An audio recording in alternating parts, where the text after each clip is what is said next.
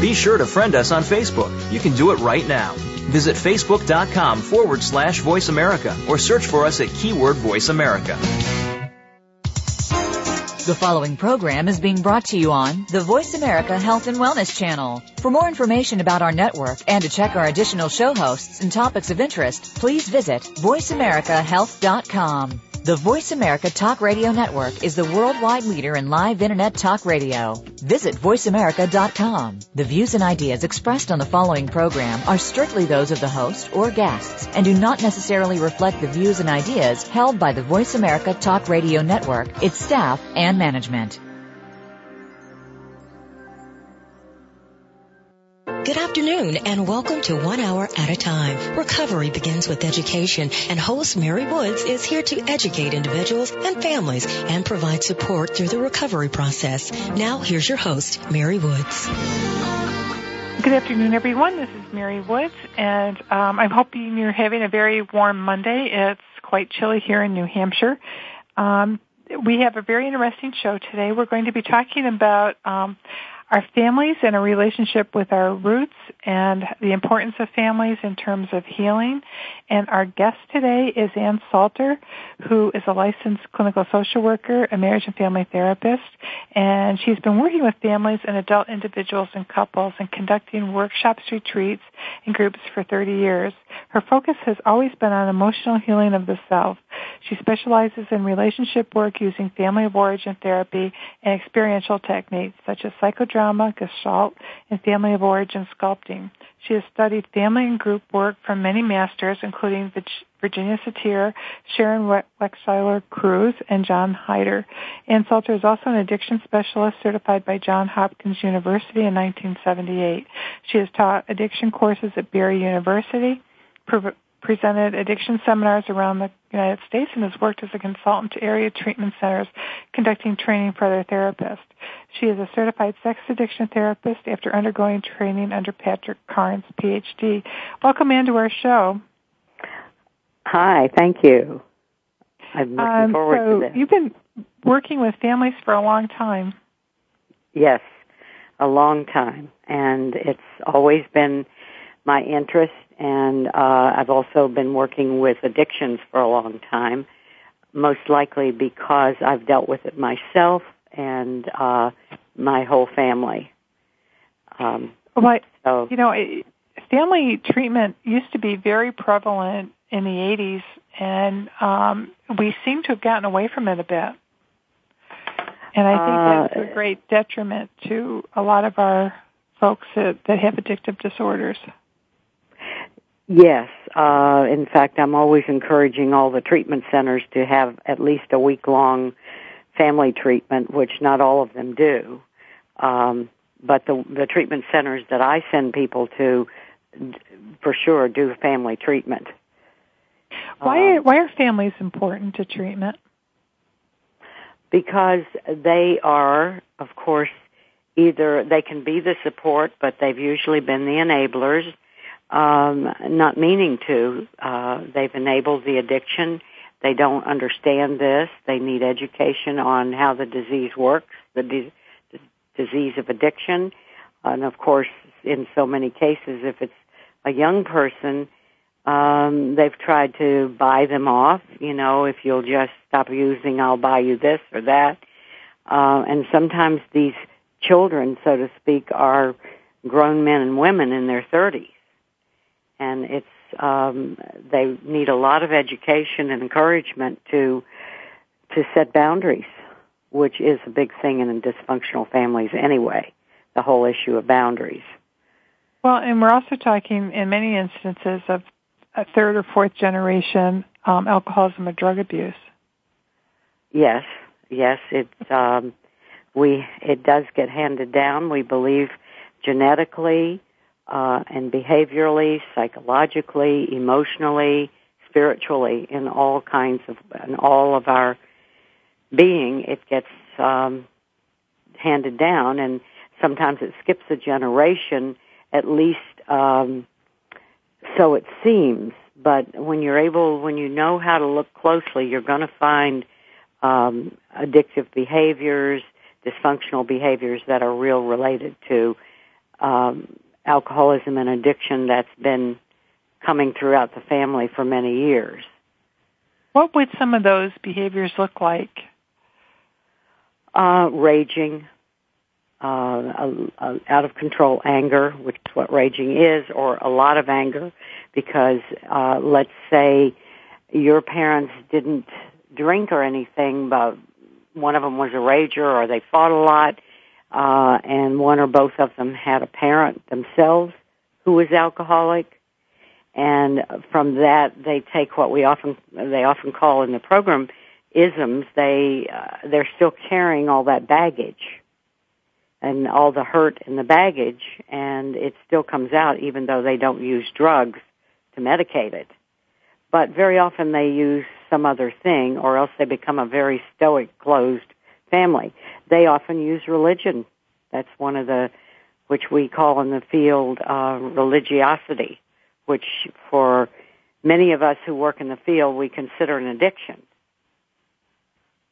Can you explain more about that? Yes, that's a chapter in my book that I really think is very important. The dynamics of a um, dysfunctional family are all found in the fundamentalist religions. Um, they uh, they mirror the dynamics. Um, I'm looking to see which chapter that is. um, chapter eight. It's chapter eight. Good for you. okay. Um, because I really wanted to fully um, be able to talk about it. These dynamics in a dysfunctional family, which you will find also in the early chapters of my book, which actually goes over all kinds of dysfunctional dynamics. Um, you will find these in um, relationship with religion in the fundamentalist religion, whatever religion it is, whether it's Christian or Jewish or Muslim, uh, you'll find these dynamics, which are they're a closed system with no room for discord or differences of opinion. They separate their members from the world at large and control what they are allowed to see, experience, and learn, um, the, meaning the children. They have rigid teachings of right and wrong and are perfection, perfectionists about what their members need to accomplish to gain God's approval. Their leaders, like some parents, often do not practice what they preach, which is a crazy making behavior. You know, seeing your parent um, preach one thing and behave the opposite or another way is one of the things we call crazy making because a little child is very confused by that. They often use fear and shame or manipulative communication as weapons to control people, such as you will go to hell if you deviate from our teachings, or you are always sh- sinful. And that's a very shaming message. You are always sinful. And of course, in a dysfunctional family, verbal abuse, the parents, uh, when they verbally abuse, they are shaming the children. And one of the deepest injuries that we suffer in dysfunctional families is a lot of shame underneath the exterior. And that's the hardest thing often to um, heal, especially with sex addiction. Um, but the religious thing adds on top of whatever family you come from, if they are like the fundamentalist religion, if they are rigid and closed and they're always right and you're always wrong. Um, the religion then just adds on to that in more shaming, uh, more rigidity, um, and it's very hurtful. And so people grow up sometimes with a relationship with religion, which is um, shaming for them, which blocks them from other relationships because if it's real rigid and such as uh, a religion like Jehovah's Witness, which you're only allowed limited contact with anybody of any other religion, um, or you are um, what's the word? You're shamed out of the shunned out of the family if you go outside of it for your uh, relationship or marriage. Um, these are very shaming things, and but they're also full of fear. And fear is a huge thing with dysfunctional families, and it becomes a huge thing in your relationships. If you experience a lot of fear and confusing uh, things uh, in your relationship with your parents and your siblings, then you're going to have a very damaged relationship with yourself, which means things like repeating negative messages, negative beliefs about yourself. Uh, sometimes you might only do it outwardly with humor, but inwardly, one will do it constantly. Uh, put themselves down, have perfectionism, um, and some people give up, unfortunately, and others don't. And that may be a personality dynamic that we come in with, whether we're a fighter or a quitter, you know, and um, it's not. Uh, it's it's reasonable that some people quit. It just really depends on basic personality. Um, okay, I'm going on and on. That's okay because I think that when we when we think about um, families that are in the throes of of addiction, um, it's it's chaotic for families. I think people, um, children, as you say, they get a message: "Do as I do, do as I say, now not what I do," and that's very mm-hmm. confusing. Um, growing up in a family where you kind of circle the wagons, and you know you don't let people know what's going on, but you know, so you, so you have the reality of your family, but then the the face you give to the outside world is different than what's going on in your family. So that's extremely stressful as well. Um, well, yeah, and an example of that is is uh, and things like this are in my book of a, a family where there's all kinds of uh, of destructive behaviors and feelings going on, and yet they'll dress up and go out, perhaps to church or somewhere like that, and they look like the perfect family.